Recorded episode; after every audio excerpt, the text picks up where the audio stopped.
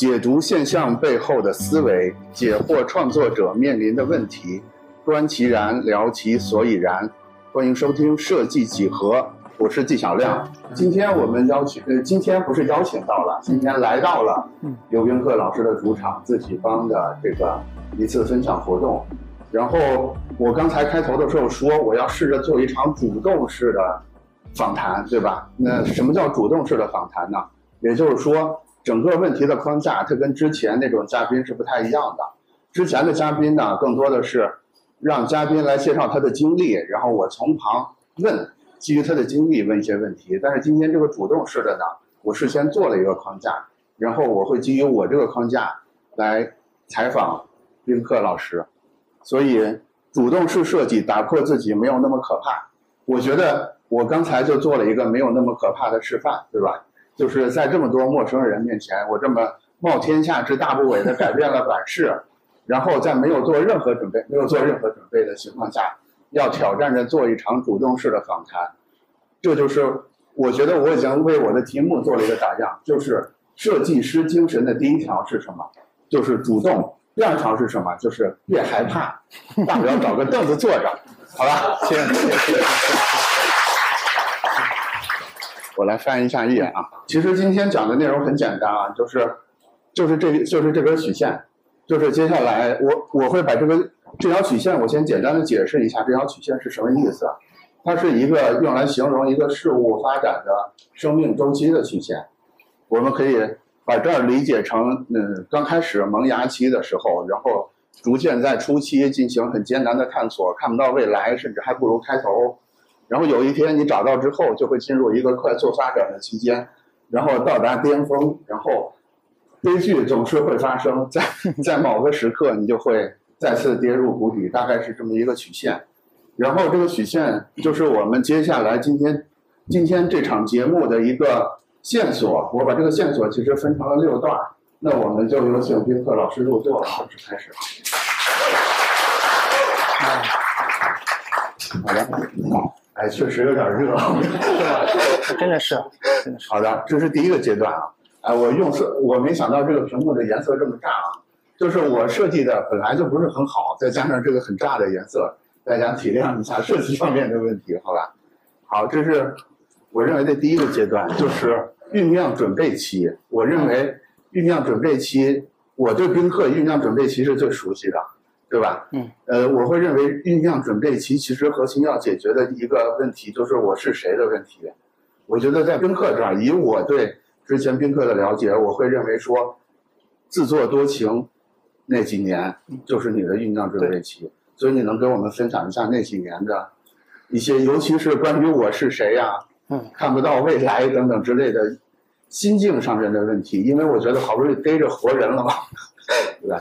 其实您说的这个酝酿准备，其实我当时写那个字体日记，并没有刻意的去酝酿什么准备什么，因为当时在北京，然后工作两个月之后比较迷茫，然后我大学期间对字体感兴趣，然后大学的时候也在啊通过网络微课上接一些单子，有一些自信，也有一些。这种基础的能力吧，所以说工作不顺利之后，我就想，啊，在那个城中村里边租了个出租房，就开始找个事儿做，就开始写那个自习日记，因为比较喜欢文字嘛，那就边做字儿，然后每天配上一段文字，形成这样的组合。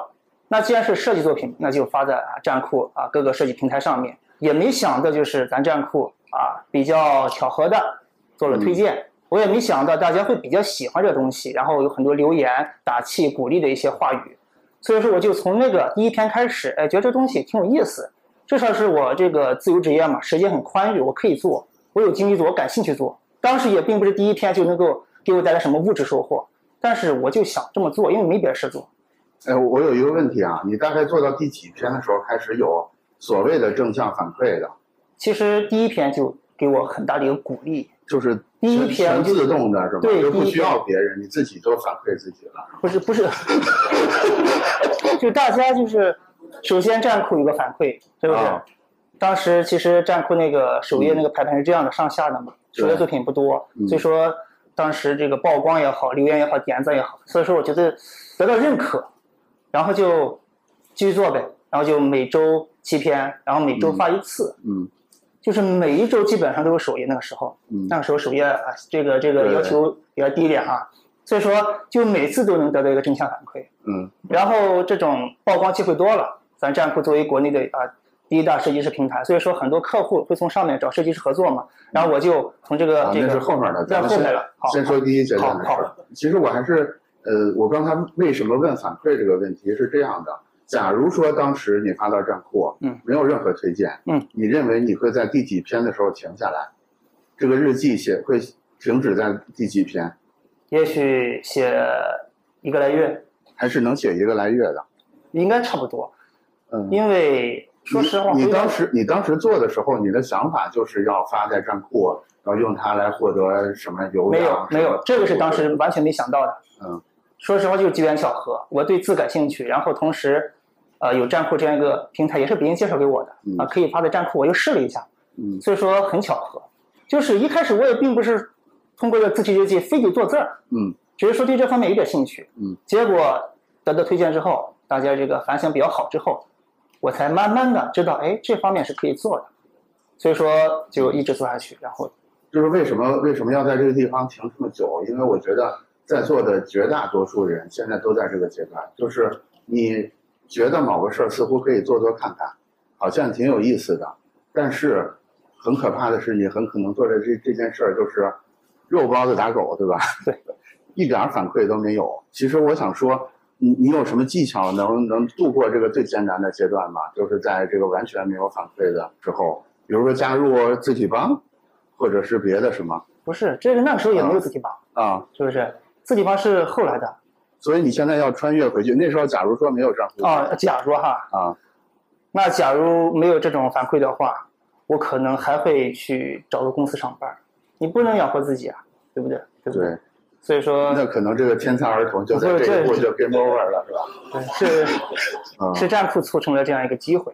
啊，对。然后我在准备的时候还写了几个东西，就是这个阶段其实最容易就是看不到希望。嗯，其实我觉得最难的就是怎么在零反馈的情况下继续行动。刚才宾客如宾客所说，如果没有反馈，连嗯你也行动不了，是吧？对。然后我个人其实是有一个推荐的办法的，就是即使你这次尝试没有得到反馈，但是你能不能还是想一个办法，尽可能找到一个，比如说能坚持两个月的，能坚持三个月的，这个事儿是非常非常关键的。就是我们整个曲线讲完就知道了，这是你整个生命曲线里边最最最重要的一件事儿，就是没有任何反馈，没有钱，没有人夸你，没有人知道的情况下，你究竟能做这件事儿多久，是最最最关键的一件事儿，好吧？然后我觉得那这个阶段就这样，然后然后就来到第二个阶段，第二个阶段我把它叫做验证假设期，也就是说，它其实还在曲线的前半部分，嗯嗯就是仍然没有走出那个迷雾，仍然是在一个所谓低位盘旋的状态。但是这个时候呢，我觉得核心要完成的任务跟第一个就不太一样了。也就是说，第一步其实你要追问的问题是你是谁的问题。嗯。第二步，我觉得你要追问的问题是你要啥的问题。嗯。或者是我个人总结，就是刘宾客的经历卡到那个曲线里，这第二步可能就是战酷高端黑跟战酷快乐体。宾客，你回忆一下那个高端黑跟快乐体那段岁月。战酷高端黑应该是战酷第一款哈，对，是那个我跟小波一块组织的，嗯那应该是一几年，一三年左右。然后当时就是想搞点事情，是不是？想搞点事情，就是利用自己，咱在站库积攒了啊、一些。呃你当时也是第一次做字体是吧？第一次做这种做字库字体。对啊，然后就想呃也没有真的是也没也也像那个字体日记一样，没有考虑是得到什么嗯，什么什么什么物质回报，嗯就想搞点事情。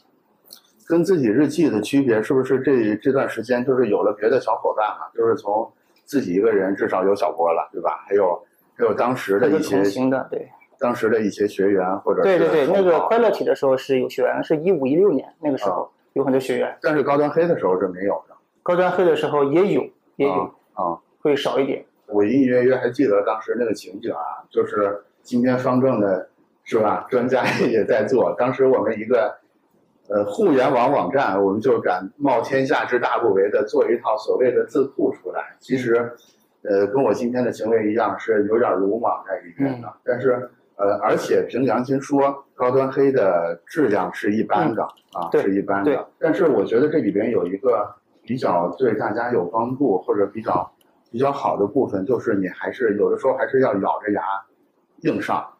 我觉得这个是很多是我观察这么多成功的设计师，大家统一表现出来的一种特性，就是在只有百分之二三十把握的时候，他就敢把自己硬生生推到这个位置上来，然后用借助外界的这种压力嗯来帮自己至少先冲到六十分吧。对，嗯，就是很多事情，很多人没做过，嗯那我就先占这个先机，嗯就像刚才字体日记一样，当时我写的时候，有其他的设计师去模仿我的方式也去写，但是他们后来就就做不下去了。可能并不是因为那个做的不好，可能也正是因为啊没有得到一个正向反馈，然后没有我的机会好，没有我的运气好。啊，这我说实话，我真的是一直在强调这个运气成分，我觉得运气很重要，并不是谦谦虚哈。我觉得不是运气的事儿，是这里边容易发生一个异化。比如说刚才那个大宝老师分享了他的抖音，我也从昨天起正式开始做抖音了。就是大家，我相信多多少少都试着做过抖音。嗯，我们在做抖音这个事儿里，特别容易发生一个异化。嗯，就是你做着做着，你就变成为了那些粉丝嗯数、点赞数、收藏数，为了什么上热门儿，嗯为了什么成为爆款而做了，你忘了你为什么要做这件事儿了。特别容易产生这个异化。你一旦被异化之后，有一个很大的危险，就是站酷假如有一次不给你三火推荐，给你二火了，你是不是就不再接着做了？我就找你啊，你找我仍然不给了，你是不是就不做了呢？你这件事儿是为了为了我做的吗？我觉得，嗯我觉得其实特别容易掉进这个陷阱里。我也趁着我只是第二天做，当众让大家监督我一下，我最好能也能克服一下这个问题。然后还是照例，就是我我自己来之前写了一些，就是其实就是在假设验证期这个阶段，因为你从来没做过这个事儿嘛，所以特别容易犯的一个毛病就是你要去模仿所谓的成功者。现在做做什么新媒体有一个什么对标账号，对吧？嗯主流方法论，对吧？我特别看不上这个方法，我觉得从你找对标账号那天起你就输定了，好吧？然后最难的就是刚才说的，就是做一些自己还没掌握的事儿。我觉得这有一个心态，就是把书包扔过墙，对吧？反正我就跟大家说了，我要开始做这个事儿了。嗯然后至于怎么着，你们都 我都当众说了，而且我说我一定我一定能做好，对吧？那我到时候没做好，估计就真的很难过了。嗯，就是不要害怕让自己先难过。你看我现在是不是抖的就没有刚才厉害了？然后我觉得这个时候有一个有一个要破除的事儿，就是一定要破除这种出道即巅峰的神话传说。如果你现在做一个事儿，出道即巅峰，那你太倒霉了，那你这辈子最高的成就就是这个事儿了。我觉得 千万不要羡慕那些出道即巅峰的人，他们是世界上最倒霉的人，他们一辈子就被这个粉丝数给锁死了，太可怕了。要需要找到自己对别人有帮助的部分啊，这个部分咱们刚才没有聊到。嗯，我觉得像这张库这两个品相不太好，但是仍然开始做的，当时也是社会上最早的免费的字库嗯。字体。我觉得这这两件事儿还是有一些影响力的原因，真的是因为还是适应了大家的一些需要，就是因因为那个时候大家有时候也真的嗯嗯，只是一些嗯边边角角的场合需要用一用一个类似呃高端黑那样的字体，但是市场上也没有对应的供应，所以正好提供了这么一个选项，可能也是很重要的一点。也就是说，你知你大概通过第一步找到自己是谁，然后你第二步想干点啥，你干点啥最好是对别人有帮助的。我没说一定，但是其实是一定的，就是你一定想一点你能能对别人有帮助的事儿，不是对你有帮助的事儿，好吧？就是别人是没有义务免费的，就是毫无毫无缘由的喜欢你的，一定是给到了大家一些什么帮助，大家才会喜欢你。好的，然后我们就迎来了真正舒服的时刻了，对吧？你看这个陡峭的上升曲线终于出现在我的画面里了，我把这个叫做飞轮成长期。就是我我不知道大家知不知道飞轮这个概念啊，就是呃简单的说，就是你找到几个不同的要素，把它组合之后，它会组成一个自增强的系统。也就是说，A 要素变得更强之后，就会联动造成 B 要素更强，B 更强就会导成 C 更强，C 更强就会回过来导致 A 也更强，就是一个循环上升的这么一个机制。我会觉得这个是让你能达到快速上升期非常重要的一个机制。也就是说，只有当你找到自己的所谓飞轮之后，你才可能迎来一个飞速的上升，否则你那个上升就是虚的，就可能是运气。我我其实挺反对运气的，对，所以我觉得我觉得宾客的这个部分就是站库互黑和站互为一体。当然，其实在我的在我不了解的地方，肯定发生了更多别的事儿。但是我觉得这一步就是。还是宾客把，就是像刚才说的，和几个不同的事儿，比如说教学的事儿，嗯嗯，比如说做字的事儿，比如说做字库的事儿，又比如说写书的事儿等等这几件事儿，给它组成了一个飞轮，对吧？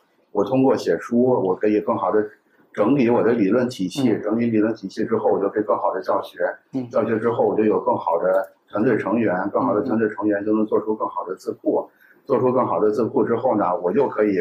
出出 品相更高的书，对吧？所以这个阶段，宾客可以介绍一下。假如对应过来，这个阶段会是什么事儿？呃，想想哈，首先咱从那个设计师的本职工作来讲，刚才我提到这个一零年的时候在站库发作品，那个时候最早是吧？一百块钱一个字，那时候刚刚好能养活自己。然后到了一几年，一五年、一六年，那个时候可能就一两千一个字了，就开始组建我的小工作室、小团队。然后团队啊来了之后，那除了站库之外，那个时候公众号比较火嘛，就开始啊开始成立咱字体帮，开始带领大家做每日一字。先说字体帮哈，就是刚才提到字体日记，我就是因为我当时是每天在坚持嘛，所以说我觉得做字这个事情，通过每日一字是可以练好的。所以说啊，还是趁着别人还没做，那我把这个方式，这个练字的方式放在这公众号上，让大家免费参加，还是啊做出啊。每日一次，第一个对，第一个这么做的，嗯，包括像就像我那个字体日记一样，很多人去模仿我，然后后来字体帮的每日一字也有模仿的账号，也有那每周一字的，但每周一次他们就干不下去了。这就是我说你千万不要模仿别人的原因，他做这个动作一定有一些只有只有他才最适合的原因在里面。你照着他的皮儿抄，但是你不知道他背后的东西是啥。比如说他就是在家工作，他不用上下班。他就每天就是能多出两个小时来做，我是随便打的比方，就是是有很多你看不到的要素在背后的，不要去抄别人的模式。嗯，然后刚才讲的这个设计报价，那我这个设计报价报高，呃不报的比较高了嘛，然后我自己做不过来了，那就开始成立工作室，是吧？五六个人到十几个人，这是工作室在慢慢的发展壮大。那同时公众号咱们也在做嘛，啊粉丝还慢慢的呃变多一些。其实一开始做公众号，并不是说非得。通过粉丝去卖书卖课之类的，一开始就想做每日一字，但后来等形成一一定规模之后，正好有这样的一个契机了，嗯，然后就开始有了直播课，然后大家有这方面需求，我就开始写书，包括我的变形宝典，包括咱字体帮的书籍，那本那本创意集，对不对？这就是从工作业务到从那个每日一字再到公众号，然后公众号，然后带来了其他的一些事情，嗯，这样子，嗯嗯，反正总而言之，我觉得这一步最重要的就是。你干的事儿之间要能互相对对，要能互相促进促进对，以及这些事儿其实最好别是完全是同样的一件事儿，因为同样的一件事儿的话，你很可能就会被锁死在上一个阶段，就是你不断的去探索，有时候你已经探到了，但是你觉得我再探探，要不 那那其实也没必要，对吧？大概是我还是简单的过一下，嗯，满足自己，满足客户。满足上下游的模式，对，是的，就是就是这一步为什么要找到别的？我归结下来，这一步重要的就是要要得到一个答案，就是我们是谁？你要从我是谁变成我们是谁？就是你要找到跟你志同道合的人，你要找到你的上游能帮到你的人，你要找到你的下游你能帮助他的人。嗯，你要真的把自己嵌入到这个所谓社会关系或者是工业生产的链条里边去，你才有可能。实现这个曲线，要不然你真的就会陷在一个原来自自娱自乐的小圈子里边。其实这个这个情况也是非常多见的，就是就大家做某件事顺手之后，然后三五好友或者三五十好友，大家都喜欢这事儿，反正来来回回就是搞这事儿了，也不也不琢磨别的了，对吧？然后呃这时候最推荐的就是要学习强者的强者的底层逻辑，就是嗯，我不我不知道那个宾客的职业偶像是谁啊，很多是吧？没有具体想过。啊，因为做字体的大神太多了，就是群星璀璨。我觉得，但是我觉得是这样的，就是我们说的不是做字体的事儿，嗯，就是我我这个曲线整体描述的还是一个嗯职业曲线或者叫成长曲线的事儿，所以我觉得在飞轮这一步，你还是要找到一个真正可靠的飞轮，就是你自己搭出来那个很可能是有问题的，就是结构比较松散，或者是反正就是比较脆弱。你可以研究一下那些比较好的人，他的飞轮是怎么怎么构成的，肯定会有更大的帮助。然后，好吧，然后这一步就过去了。我觉得，我觉得能走到这一步的人，可能就只剩下百分之一了，剩下就到了，呃，比如说 开始没落了。最后是去，最后呃，现在是最巅峰的时期。我觉得最巅峰的时期大概就是方正汉仪这样真正的行业 行业领军企业，对吧？就是我觉得能走到这儿的，不说百分之一了，万分之一吧。嗯但是还是要说一下巅峰企业的事儿。这块儿我找我说的是字体江湖网站，但是有可能不准确啊。好，就是宾客肯定会有更大的成就。我们姑且认为是字体江湖这个这个网站，所以你再顺着时间线接着说一下，就是刚才出书工作室，然后一些自由字体之后的事儿。然后刚才讲到出书嘛，其实书的话我们一直在做，最早那本《自由自在嗯》，然后后面那个那个字体设计创意集，然后二零二零年我们搞了那本《字体设计变形宝典》。其实变形宝典包括您说这个网站，我们工作室是耗费了很大的人力物力。像那本书的话，有一千三百来页，就是还是刚才那句话，就这本书这种方式别人没做过，那我就在字体设计行业里边我试一下。嗯所以说这方面这个东西出来之后，大家会觉得，哎，确实是比较好用的，而且确实很实惠，那就有可能去产生销量，嗯然后给我们工作室带来一些收入。嗯再说到网站，其实网站的话，也是最应该前几年就开始去部署吧，因为其实咱们啊、站会有课程嘛，能发现就是这些年直播课会慢慢的趋于下滑，这是很明显的趋势，是吧？不用多说啊，不用去去刻意遮掩什么。嗯所以说我就想，呃，让大家这个学习课程、学习设计啊、这这个这个方式可以变得更简单一点。嗯同时搞这个网站的话，就说到这会员嘛，它会更实惠一些。我们这个我们工作室团队也是十来个人，拿出大概两年时间，然后把这网站从准备内容到录制到加字幕，到找公司去搭建这个平台，也是花了很长时间。就是不管是书还是网站，都是工作量非常巨大的，嗯，就连续忙了四五年时间，从这个一六年、一七年到现在。我问个八卦问题啊，中间团队成员有因为你们要做这件事儿离开没有，没有这种，没有没有因为这个工作累啊而离开。那么工作室其实工作还是相对轻松的，只是说整个这个周期会比较长一点。哦，对，就是每天要干的事儿其实不是很繁重。对对对啊对。好，你接着说。接着说的话，其实也就是现在了。现在的话，我们工作室去像刚才大宝提的花西子，我们去做一些企业的那种定制字库，包括我们工作室也在做其他产品，包括也在出呃写本新的书，嗯包括平常网站的运营啊、维护啊、上新啊，包括我们后台有专门的负责人去进行点评啊。其实目前就是做这些，嗯，也没有什么特别宏大的目标，就是还是围绕字体设计，嗯书也好，网站也好，嗯啊，争取给呃用户啊、用户也好、粉丝也好，更大更大一些福利吧。嗯，然后给大家福利的同时，我们也会成长。嗯，刚才宾客说，其实一直以来宾客就有一个口头禅说好几遍了，说我也没感觉有什么特别的。我觉得，呃，这这个正是为什么只有万分之一的人走到这儿仍然要讲这个部分的原因，是因为这个是破解你们的老板他在想什么很重要的一个线索，就是有可能我们还要十年、二十年或者终生都走不到这个地方来，但是你有大概率会给这么一个机构供职。所以，当你的老板他在巅峰期的时候，他大概会是一个什么样的心态呢？在他自己主观看来，什么事儿都没发生，我就是顺其自然走到这儿来的。但是，其实如果你拿他跟一个比如说在校的大学生比，他的想法是很不一样的。具体什么地方不一样呢？就是其实凡是能走到这儿来的，他一定是已经是一个工业级的，或者是一个系统级的解决方案。就是他一定跟我们理解的这种艺术家式的工作、工作室式的组织方式是不同的。就是他对整他对整个社会生产的嵌入程度是更高的，包括它内外的控制，对所有呃相关资源的对接方式都是完全不一样的。所以，如果你不能理解，假如说你现在在大厂上班，你不能理解你的领导、你的老板是怎么回事儿。你要意识到，在他的背后其实有着一个非常复杂的系统在支在支撑他。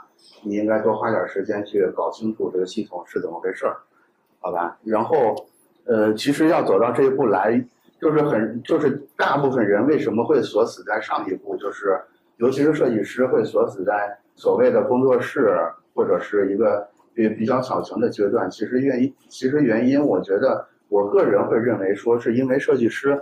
我们对，嗯，我们是比较感性的那种人，就是我们其实本能的排斥这种我刚才说的那种工业工业级的那种系统，我们会觉得在这种系统里面特别的不自在。这个我我不是说一定要做成什么世界五百强才是成功，我认为做个工作室也挺成功的。但是我要说的是，如果你想做成世界五百强，你那么重感情是不行的。对对 对，是的。然后。然后这一步，这一步容易有一个很大的误区，就是我们特别容易步子太大，所谓扯着啥，对吧？我觉得我在我在运营账户的这些年里，还是看过蛮多这样的例子的，就是有很多设计师其实做的很好，然后在设计在工作室阶段发展也非常顺利，眼看就要起飞了，但是对，甚至拿到了投资，但是接下来就租了。一栋楼，然后半年之后这个事儿就没有了。所以这种情况也是很容易发生的。我觉得，尤其是我们这种艺术家人格的设计师，特别容易发生这个事儿。包括我们在跟领导对接的时候，我们经常容易提这种建议，对吧？我们现在兵强马壮，主公何不把啊，是吧？江州这个大楼给租下来，挂上个牌子。多么的威风！这你的主公如果这么干，他是走不到这儿来的。走到这一步的话，可能还是要从头学很多东西的。就是你原来受的很多教育的底层都要重构一下，你才可能走到这一步来。甚至是你只是想在大厂好好打一个工，走到一个中高层管理岗位的话，可能你都得虽不认同，但能理解他们这套方法，好吧？好的，然后悲剧的时刻就来了。然后悲剧的时刻就来了，就是世上没有不散的宴席，对吧？有宾客赶紧看了一下那个悲剧的事件是什么？伤感 啊，呃，没有不散的宴席，就是其实甭管甭管多强大的一个事业，都会迎来这么一个时刻。当然，有所谓的第二曲线，能重新再从第二步再给它救起来啊，我们就姑且。说没找着第二曲线，或者第二曲线的探索失败了的情况，所以我觉得这一步核心要解决的问题就是你要思考到我还能是谁。就是我在这举的例子是刘宾克自己讲，但是这个例子肯定是极为不恰当的啊，因为，但是我为了符合格式，就硬找了一个东西套进来。呃，我认为，嗯，我现在问刘宾客，哎。假如你们快不行了，怎么怎么样也不太吉利，所以我换一个问法。呃，我换一个问法，在过去这些年里，你肯定也经历过这种，比如说直播课就不好卖了，比如说，呃，有有很多之前特别得心应手的事儿，突然就不好干了。嗯，对，类似这种情况，这里边有啥小故事可以给我们分享一下？哎呀，啥小故事呢？嗯，或者你说说刘宾客自己讲是一个什么样的想法吧？因为因为这个事儿感觉。又是一次有点冒天下之大不韪的事儿，又是一次冒险。就是为什么你要在传统业务还挺挺正常的情况下去做一个这么有点冒险的事儿？传统业务不正常啊！你来来来，其实 其实说实话，确实这两年大家压力都很大嘛。嗯。然后再说另外一个点哈，就刚才其中有个咱们的同学说到，就是老师会把我还有我们那本《自由自在》。介绍到高校里边，然后成为一本教材，然后把我的账户账号推荐给学生看。嗯，就我一直觉得我是有一点点这种影响力、号召力的。嗯我想通过这个奖，然后继续去带动大家做字，参与到嗯字体设计这个浪潮中来。嗯虽然个人的力量比较微薄啊，汪文老师在这儿啊，方正的代表在这儿嗯，但是我想通过我个人的这个这个嗯之前的所谓的所谓的这个这个流量也好，或者粉丝也好，嗯和影响力也好，继续做点事情。那这个事情的话，咱说直白一点，大家都是朋友嘛，是吧？并不是说是我非得掏这个钱，然后就就买个好名声。那通过这个奖的话，我也可以去推广我的名声，推广我的产品，推广我的一些书啊、网站之类的东西。嗯。我说的比较实在哈，嗯。就是我想让大家继续记住我，嗯。不要因为现在有那么多牛逼的字体设计师，嗯。而忽略了啊我这刘宾客三个字儿。我想继续去挣扎一下，嗯。因为如果不挣扎的话，可能再过上几年，是吧？大家就是吧，有些年轻设计师，哎，刘宾客是谁，对不对？所以说这是有一些，说实话，就是有一些个人的啊思考在里边。你说的太实在了，我来抢救一下。我来抢救一下，就是呃，是不是还有另外一种解释？就没有没有没有，就是是这样的，就是我会我会觉得说，你会认为就是一个人一台电脑，哪怕你在城中村，哪怕你完全没有人知道你，你也可以通过每天做一个字，每天做点练习这种方式去慢慢的做成，或者是慢慢的成长起来吧。咱不说做成一个多大的事业，是不是？就是为什么我们说最开头那个东西是最关键的？嗯，也就是说，当悲剧来临的时候，其实你能找到唯一可靠的东西，就是你原来出发的时候的那点东西。嗯，它将再一次救你，或者你一辈子只有这个东西能救你。嗯，这个是这个会不会是刘宾客自己讲的一个？真的不是这个。其实您说这个这个下滑这个阶段哈，我有感觉是吧？包括业，大家替我作证，我试过了，我要抢救他的。包括业务也好，包括咱这个作为设计师来讲是吧？包括都参加过一些直播课嘛，对不对？嗯是吧？这个嗯再说直白一点，是吧？嗯很多人说这个开课了，什么什么割韭菜了啥的，说嗯很难听嗯。但是咱从开始到现在，包括书、包括课，都是很实实在在的，就是付出我的这个产品能力，嗯。让大家去学嘛，对不对嗯？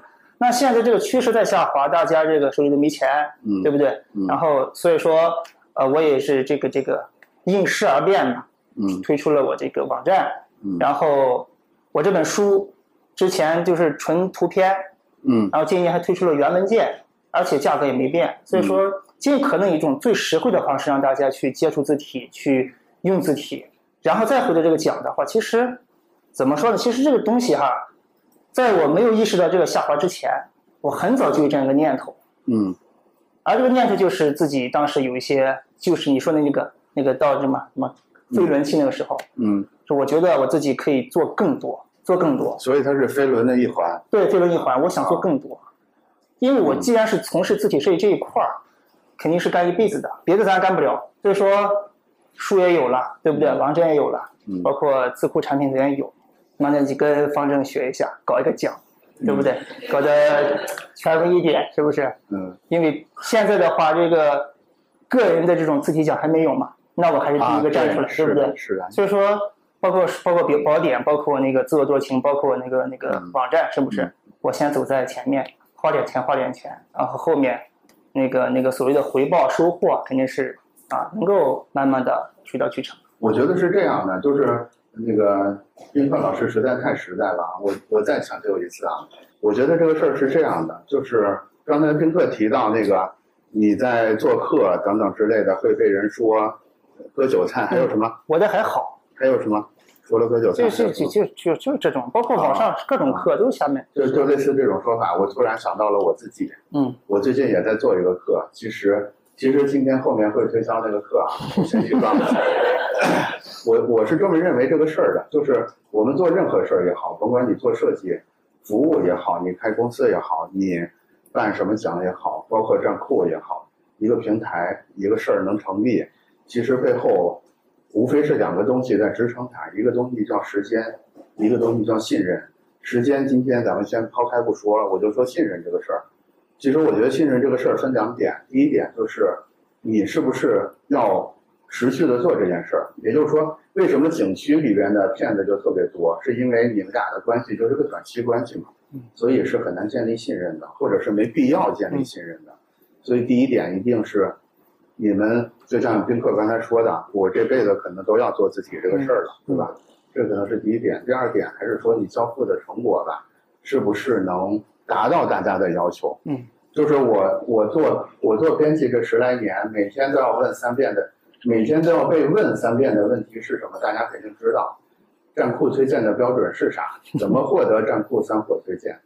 哎呀，其实其实是有一个标准答案的，就特别官方那种，对吧？但是我我想说的是，这件事儿的本质在于说。你提供的这些内容是不是能满足大家浏览设计类内容的需求？